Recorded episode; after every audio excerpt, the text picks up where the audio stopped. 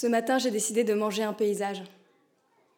Pas un petit jardinet comme ça, pas le potager de ta grand-mère, non, un vrai paysage, un vrai, avec des falaises et des collines et des ravins qui descendent très très bas et des précipices incroyables, des glaciers, des déserts, des torrents, des fleuves.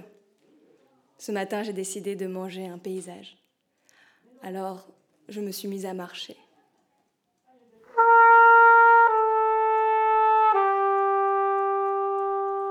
J'ai marché tout droit, enfin, le plus droit possible. Parce que finalement, finalement, c'est pas tout à fait possible de marcher droit. Quand on y réfléchit, il y a toujours des obstacles. Il y a toujours eu des obstacles, il y aura toujours, toujours des obstacles. Alors j'ai marché, j'ai contourné un arbre, une forêt, une fourmilière, euh, la mairie du village, j'ai contourné une caravane, j'ai contourné le Tour de France, j'ai contourné tout ce qui s'est présenté sur mon chemin, mais j'ai continué à essayer d'aller le plus droit possible. Et en allant le plus droit possible, j'ai fini par arriver à la mer.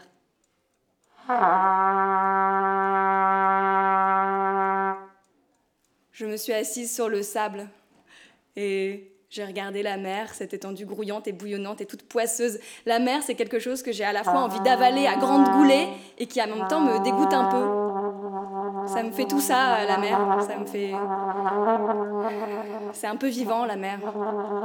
La mer, le ciel au-dessus, le sable, je me suis dit, c'est parfait. Les mouettes, je vais les manger. Les crabes aussi. Je vais manger les couteaux, ça c'est plutôt bon, donc ça va. Je vais manger tout ce qui se présente devant moi, je vais manger le paysage en entier. Je vais tout manger. Tout manger. Alors je m'assois sur le sable face à la mer et je prends une poignée de sable et je l'enfourne dans le fond de ma gorge. Ça a du mal à passer. Alors pour faire passer, je prends une deuxième poignée de sable et je l'enfourne dans le fond de ma gorge et ça a toujours un peu de mal à passer. Alors je, je, déglutis, j'engloutis, je, ça tombe dans mon estomac, ça commence, le travail de digestion s'amorce et, et voilà, c'est parti, je prends une troisième poignée de sable, je l'enfonce dans le fond de ma gorge, je déglutis, je l'avale, je digère, je prends une quatrième poignée de sable et je l'enfourne dans le fond de ma gorge. Je prends des crabes et je prends des mouettes et je prends une petite gorgée d'eau de mer et je continue à bouffer le paysage. Je vais le finir en entier.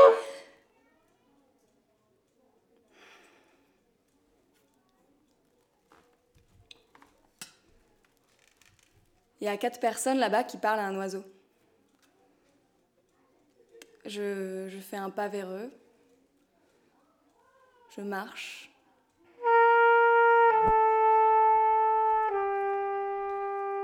C'est assez curieux, il parle à l'oiseau, mais en fait, on demande souvent aux animaux de s'adapter à l'être humain, de d'essayer de, construire un discours pour nous comprendre. On leur apprend notre vocabulaire. On dit qu'un chien peut connaître plein de mots, mais est-ce qu'on dit qu'un humain peut connaître plein de... Euh, non, en fait. On... Là, ils essayent. Ils essayent de trouver un vocabulaire commun. Alors, ils ébrouent des plumes qu'ils n'ont pas. Ils tournent en rond, ils, sautent en l'air.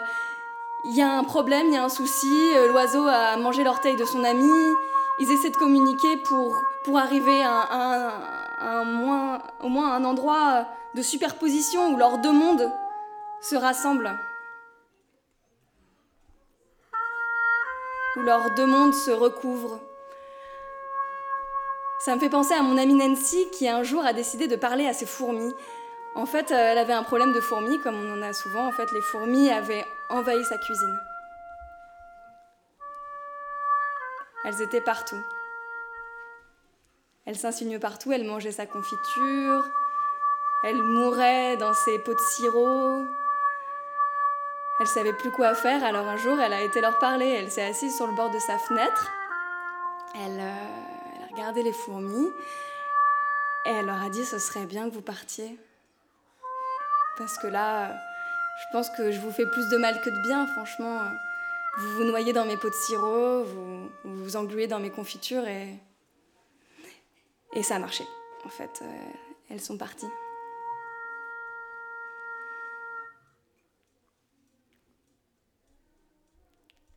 Je crois qu'il y a une ruche à l'intérieur de moi.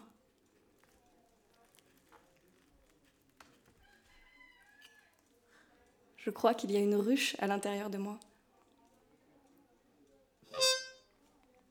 Ça a commencé euh, par un vrombissement circulaire et continu qui s'est étendu sur tout mon corps. Et, petit à petit, je me suis sentie vibrer. C'était chaud. Je crois qu'il y a une ruche à l'intérieur de moi. Il y a des alvéoles. Vraiment, je ne les vois pas, mais je sais qu'elles sont là. Et, ces petites abeilles, elles se, elles se répartissent dans mes organes.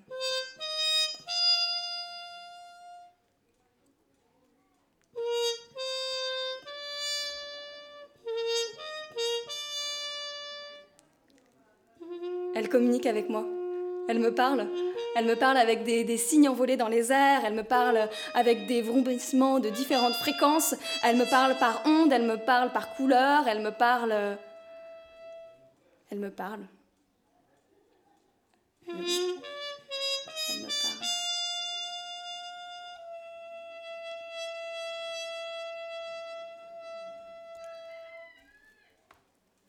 Avec une ruche vient les responsabilités. En effet, je ne peux pas décider comme ça d'aller traverser l'Atlantique à la nage. Ça les noierait toutes. Et je ne peux pas décider d'aller escalader un glacier parce que ça les gèlerait. Alors je suis obligée de faire attention à moi. Depuis que je suis une ruche ambulante, je fais attention à moi.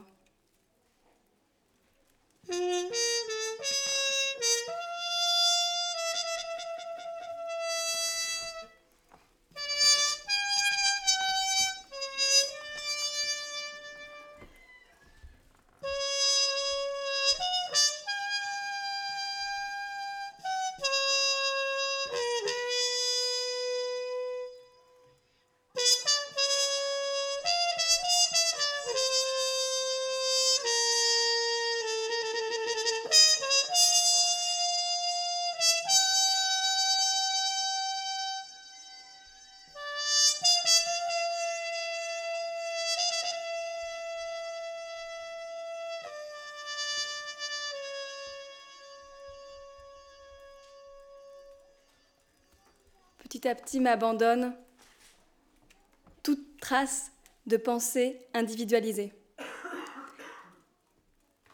Je me multiplie, je me fractionne. Parfois j'ai l'impression que c'est mon orteil qui pense, et parfois j'ai l'impression que c'est le lobe de mon oreille qui pense, et parfois j'ai l'impression que c'est mon petit doigt qui pense. Peut-être que c'est qu'en fait je ne pense plus du tout. Peut-être que c'est ça, la non-pensée.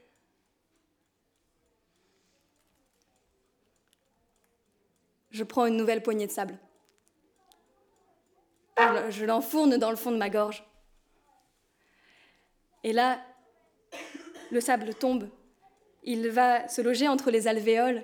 Il me remplit tout entière. Je me sens plutôt bien, plutôt complète. Et je sens un bras contre moi. Je sens une main qui saisit mon poignet. Je sens quelque chose qui tâte mes muscles qui semblent évaluer leur grosseur. Je sens des dents s'enfoncer dans ma chair.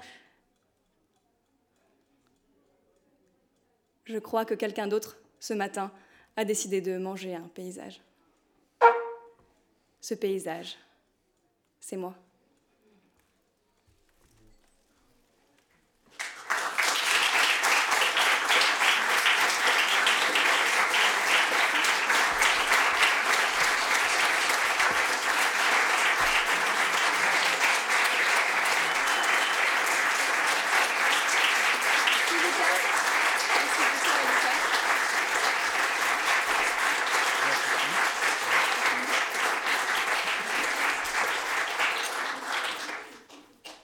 Voilà, donc bah, juste pour préciser, on a commencé, c'est un travail d'improvisation, semi-improvisation que je fais avec euh, un ami depuis un an et qui ne pouvait pas être là aujourd'hui. Donc c'est François qui l'a remplacé au pied levé euh, il y a deux jours.